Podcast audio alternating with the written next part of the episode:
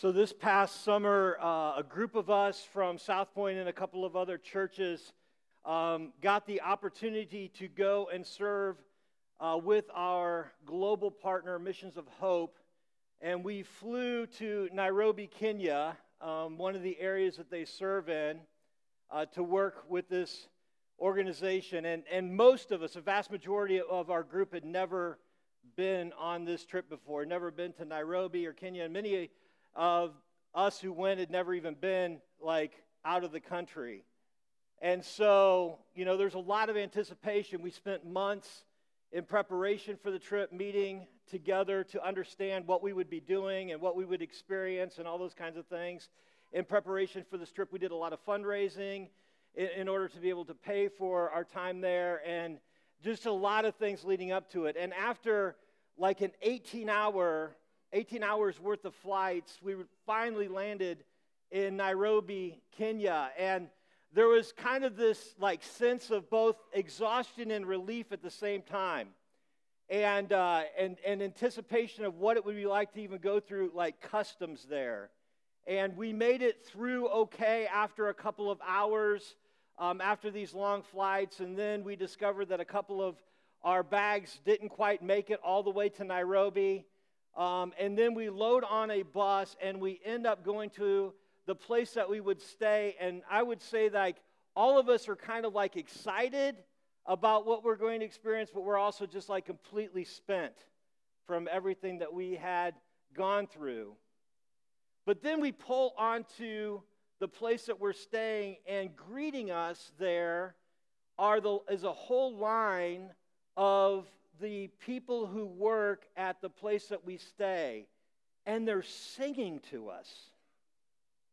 They're singing to us both in Swahili and English, and they're welcoming us, and they're dancing, and they're joyful, and they're excited. And, and as we're like, we're like little kids plastered against the bus, watching them sing to us, and we're like, okay, let's get out. And we come out, and they greet us with hugs and, and just excitement about us being there and they serve us like some of the best juice that I've ever tasted. I don't even know what it was, but it was awesome. It was incredible. And then they said, Hey, come on inside. We prepared a little snack for you. Now, get, keep in mind that we were two hours late to getting there. It was almost midnight Nairobi time when we arrived. And we go into the place where we would eat all of our meals, and it wasn't a snack, it was a full blown meal that they'd prepared for us. It was just this incredible, welcoming experience. This place did hospitality like no place I've ever experienced before. That was our experience the entire time with them that we were there. You could say it was kind of like a, a really mountaintop experience. And then the next morning, we got on a bus and we went to the place that we would spend most of our time while we were in Kenya. It was an area called the Mathare Valley. And it's in Nairobi, Kenya. And the Mathare Valley, if, if you're not familiar, if you've not heard us talk about it, basically it's one of the oldest and one of the poorest slums in all of Nairobi, in all of Kenya, really. It's one mile wide by three miles long, and it contains more than the population of Boston in that small area. There's no running water. The houses are made up primarily of whatever the people in that community could scrap together to build. Most of the houses are under 100 square feet, and they sleep anywhere from 4 to 12 people in those rooms. The, the passageway between many of the houses are just wide enough for one person to walk through, and sometimes that's, when you're my size, even that is questionable. It's almost indescribable. It is indescribable. It's one of those things that you really have to see it. You have to be there and smell it and, and engage in it to really understand what that is like. And we went from this incredible mountaintop experience to within less than 12 hours into this really, really tough and difficult place. It was a huge and drastic change in a very short time period. Maybe you've had a similar experience in your life where you've gone from the mountaintop to the valley in just a matter of hours. When this happens in life, it's almost like you get this emotional whiplash. It's you feel disoriented and it's really hard to even get your bearings again. I remember that night we did a debrief every night, and most of us couldn't even put words to what we had experienced. I wonder if Jesus experienced this as he prepared for his mission. We're reading through a biography of Jesus written by a man named Matthew, who was one of Jesus' closest followers, and he was given a front row seat to this encounter with Jesus. And he does the same for us so that we, anybody who reads this biography, can, can know Jesus. Our hope and prayer is as we go through this together that we will be prepared, that we've been using this, this, uh, this metaphor of good soil, that, that we would be prepared, just like good soil, to receive whatever it is God wants to do with us. And we believe that when we spend time with Jesus, He changes us. Jesus prepared for the mission that He came to do. His mission was to come and to rescue us from our sin and its consequences, death. He came to die in our place to pay the price for our sins so that we can be reconciled to God, to one another, and, and really to all of creation. And last Sunday, we talked about how Jesus prepared by being baptized by John the Baptizer. And John had been baptizing as people as a symbol of them turning from their sin. And, and yet here comes Jesus. And even though he was sinless and had really nothing to repent from, he himself was baptized. And he did this so that he could align himself with God's will, that he would come in our place, the place of a sinner, so that we could experience his life. And immediately after he comes out of the water, the Spirit comes on him and empowers him to do the, the will of the Father, the things that God has called him to do. But that was only part of his preparation, as we'll see this morning. We're going to be in Matthew chapter 4, verses 1 through 4. It's page 16 on the Matthew journals. If you haven't picked up a Matthew journal, you would like one, we have some back at Connection Point.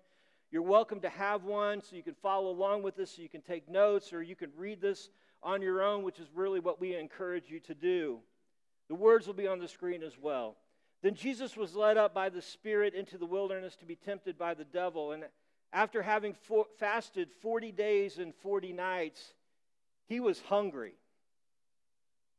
And the tempter came to him and said to him, If you are the Son of God, command these stones to become loaves of bread. But he answered, It is written, Man shall not live by bread alone, but by every word that comes from the mouth of God. In another biography of Jesus, that word then is the word immediately. It's like right after Jesus comes out of the waters of the Jordan, he goes, he's, he goes out into the wilderness. One moment he's coming up from the waters of baptism and is greeted by the Spirit, and this Father speaks to him. He's affirmed in who he is. And the next minute, he's going into the wilderness to face the enemy. You talk about a drastic change in just a few moments. And once again, this is going to be a very unusual way to prepare for a mission. Jesus doesn't go off into the wilderness because he needs some alone time or to get away from the hustle and bustle of the huge metropolis of Nazareth. However, in some ways, getting away from distraction and busyness makes some sense when it comes to preparation. I've done this myself, and maybe you have too, when you've got something big coming, maybe a project, or you just need some time to be able to think, to, to get away from the routine or the quiet, just to be able to sit and reflect and think. And so you're able to come back ready to do whatever it is you need to do. But that's not what the purpose of his retreat is. He's come to the wilderness to be tempted by the devil. Never, never would I say, hey, you know what? I would really like to get a cabin in the woods in Maine for about three weeks just so I can be tempted by Satan. So, why does Jesus go into the wilderness? How does this prepare him for his mission? And as followers of Jesus, how does this help us understand how we can prepare to become good soil? I want to look at three ways that Jesus prepares in the wilderness. The first is found in the very first verse, Matthew 4 1. Then Jesus was led by the Spirit into the wilderness to be tempted by the devil. Jesus was being led by the Spirit. The same Spirit who descended on him after he came out of the water and who has empowered him to accomplish this mission. It's so subtle, but it's so important to understand that the first way that Jesus prepares is that Jesus is following the Spirit's lead. We believe that God is three distinct persons Father, Son, and Holy Spirit in one being. This is called the Trinity. And there's this incredible, beautiful, and mysterious interconnected relationship between them. We see an example of this relationship at work here. The Holy Spirit leads Jesus into the wilderness, and Jesus follows him. It's easy to read through the biographies about Jesus and think that he's acting alone. But the truth is, all the persons of the triune God are working throughout all of the Gospels, the biographies. In another place, Jesus says it this way in John 5 19, he says, Jesus explained, I tell you the truth, the Son can do nothing by himself. He does only what he sees the Father doing. Whatever the Father does, the Son does also. There's this connectedness, this interconnectedness in this perfect relationship between Father, Son, and Holy Spirit, they are continually working together, submitting themselves to one another in this perfect harmony and perfect love. And Jesus submits himself to the leading of the Holy Spirit, trusting him for whatever is coming next. When we put our faith in Jesus, when we trust him with our lives and we follow him, and we give him control over our lives. God, in the person of the Holy Spirit, lives in us. I mean, just pause and think about that for a moment. I mean, it's easy just to say it, it's easy to read it, it's easy to hear it, but to really contemplate the fact that the God of the universe, the infinite God of the universe, comes and he dwells in us. The Spirit works in us and he makes us more like Jesus. He reminds us of who Jesus is and, and what he has done. He refines us as he helps us overcome the sin that we still wrestle with in our lives. And he comforts us in our time of loss and in the time of grief. But there's another way that the Spirit works in our lives. He leads us to do what God wants us to do. Good soil surrenders to the Spirit's lead. The Spirit is so much more than our conscience. He is the power of God in us. He is the power of God to transform us and to make us more like Jesus. He's also the one who empowers us to do what God wants us to do. He doesn't make us and He doesn't force us. As we surrender to Him and we submit our will to His, He then works in us and He works through us. Our part is to continually surrender. Just like Jesus, we need to do this daily. Actually, we need to do this moment by moment, to be led by Him. How do you know that it's the Spirit leading? Well, I could spend a whole series on talking about that, right? I just don't have time to unpack all that. But let me just tell you two foundational ways. One is this the Spirit will never tell you to do something that is inconsistent with Scripture or inconsistent with the nature of God. Why is that? Well, one, because the Spirit is the one who inspired Scripture. He's not going to tell you to do something that's against Scripture. And number two, the Spirit is God. He's not going to tell you to do something that God isn't. The second thing is this the more that you read Scripture and spend time with God, the clearer the leading of the Spirit will become. Which leads us to the second way that we see Jesus being prepared in verse 2. And after fasting 40 days and 40 nights, he was hungry. Why, why did Jesus fast? I mean, wasn't it hard enough that to be in the wilderness, isolated from others for 40 days and nights? And I love the part of that, the last part of that verse where it says he was hungry. It speaks to the humanity of Jesus, right? That he was fully God and fully human. And he felt everything that we feel, including hunger.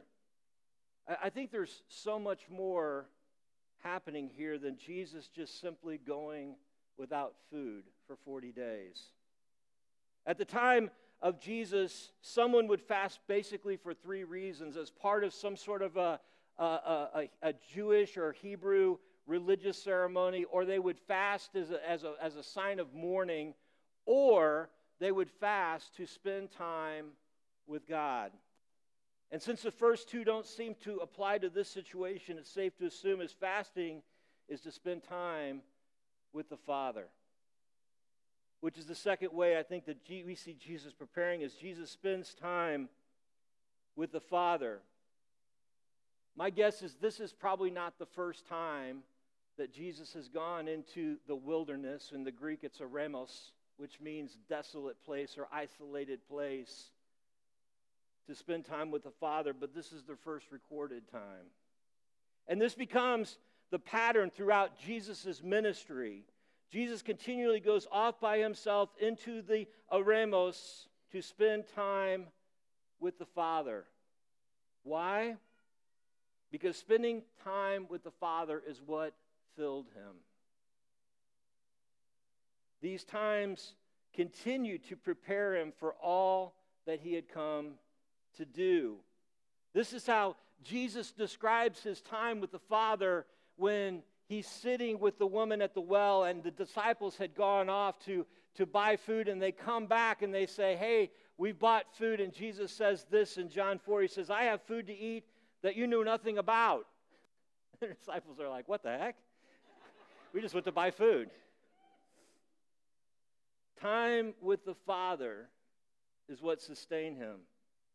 And if this is true for Jesus, who is fully God and fully man, wouldn't we need to do this so much more? Good soil spends time with the Father. This is challenging. Our lives are, are so busy and our lives are so noisy. Everything competes for our time and our attention. We typically make time for everything except for the one who loves us most and who needs and who we need the most. For hundreds of years, followers of Jesus have engaged in practices to help build into their daily lives, their weekly rhythm of life, time with the Father. Throughout this year, we're offering equipping classes to learn some of these practices. We want to help anyone who wants to learn how to spend time with the Father to do that. The next practice we're offering is prayer and how, how to communicate with God. It's an, incre- it's an incredible and super practical four week class that's going to start next Sunday, February 4th at 1030 at, during the 1030 service. Even, even if that's all you come to on a Sunday morning, we would rather you go and spend time there than time in here. It's that important. please invest in learning how to spend time with God. It's foundational. Even if you think you you've got a good prayer life, this class will challenge you in new ways to communicate with God. Later this year, we're also going to offer a class in the practice of fasting that we see Jesus do here. There's so much that's misunderstood or underutilized in this practice today. I like what John Mark Comer has to say about fasting. He says this The ultimate aim of fasting is to get in touch with our hunger for God. Hunger is the state of wanting or needing something you do not have. When we fast, we awaken our body and soul to its deep yearning for life with the Father. We want to be like Jesus. We are his followers. His desire was to spend time with the Father so he could do what he was called to do. We desperately need to spend time with our Father, not out of guilt or, or a ritual or force, but out of a longing or a hunger to be with Him. Spending time with the Father prepares us for what He has called us to be and to do, which leads us to what we see Jesus do next. Verses 3 and 4. And the tempter came, Satan himself, and said to him, If you are the Son of God, command these stones to become loaves of bread. But he answered, It is written, Man shall not live by bread alone, but by every word that comes from the mouth of God. Jesus had gone without food for 40 days and night. He's beyond hangry. He's probably very vulnerable in this moment, at least when it comes to the humanity of Jesus. And that's where the enemy, and that's when the enemy tempts him. But there's something deeper than hunger that the enemy is challenging Jesus with. Did you notice what Satan says? If you are the Son of God. Just 40 days before, Jesus heard these words from the Father This is my beloved Son with whom I am well pleased. At the core of this temptation, Satan is questioning Jesus' identity. Are you really the Son of God? Then you prove it. But Jesus had prepared for this. He had spent time listening to his Father, and Jesus knows who he is. This doesn't seem to be a way to prepare, but I would say this is probably the most foundational way to prepare. Satan is attempting to deceive Jesus by questioning who he is, to even question who the Father said he is. This is essentially how Satan deceived Adam and Eve in the garden. He was able to get them to question the goodness of God. He got them to believe that God was holding out on them, and by eating the fruit, they would become like God. They questioned their identity in who they were in relationship to God. But Jesus knows who he is. He has nothing to prove. What the Father has said is enough. And how the Father sees him is enough. And at the same and the same should be true for us as well. We need to know who we are in Christ because good soil knows that our identity is in Christ. Satan is the deceiver and the accuser. He deceives us by distorting truth. Then, once we are deceived, he accuses us of doing wrong. to try to fill us with guilt and shame and ultimately to isolate us from God. That's the game that he plays with us. And he often attempts to distort our identity in Christ. This happens when we are vulnerable. I don't know about you, but the times that I seem to struggle the most are the times when I'm tired or the times that I'm hungry or the times that I've been just really, really busy, like overwhelmed with everything that's happening in life. Those vulnerable moments, it's easy for us to forget who we are in Christ. This happens when we live in our past mistakes or in our present mistakes. We remember, you remember that he's the accuser and he wants us to live in the guilt and the shame, to doubt our identity in Christ. How could someone who did blank or someone who continues to struggle with blank be in Christ? This happens when we try to find our identity in other things. The enemy can lead us to believe that there are other better things or people that we can find our identity in. In our career, we define ourselves by our job our professional success, or in our relationships and our role. Our roles can become identities, like we can begin to see ourselves as, as parents and spouses and friends.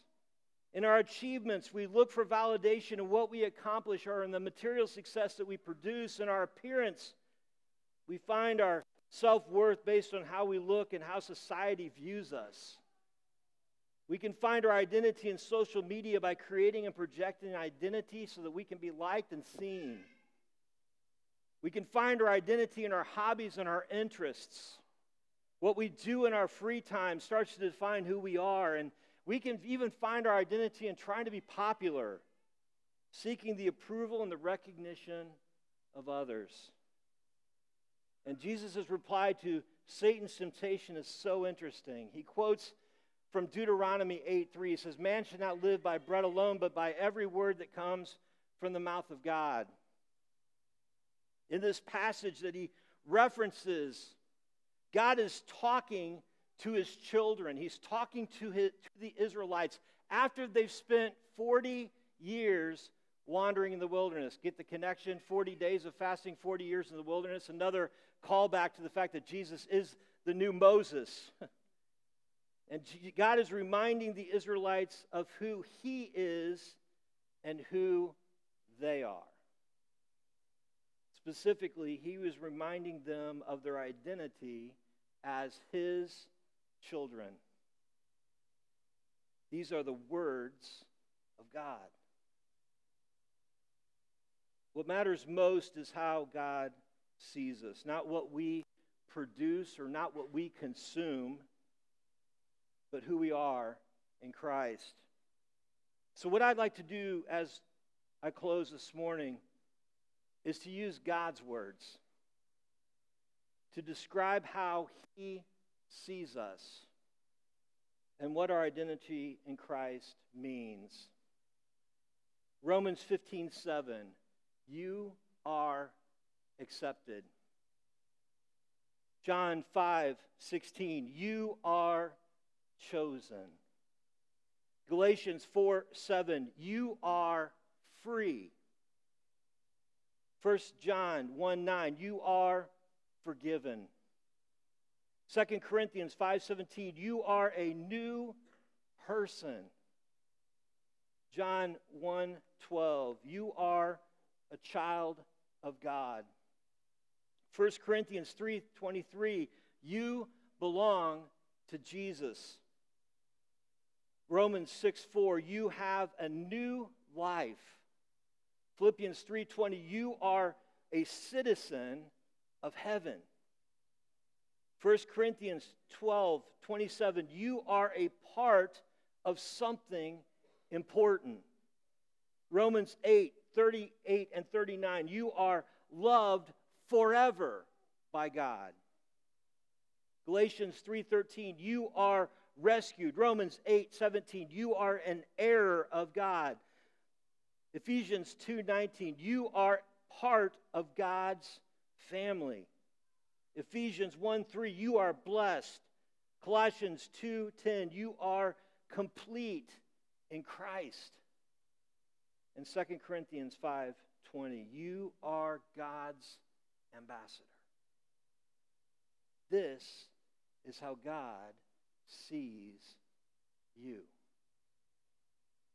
This is your identity. This is my identity in Christ. Let these shape you Let these words define who you are. Let's pray. Father, we thank you for the example of how Jesus prepared for his mission and how this helps us become the place that we, that we can be prepared to receive what it is you want to do in us through your Spirit, God. I pray that you would just continue to work and move as only you can in our lives and continue to make us more like Jesus. And it's in his name I pray. Amen.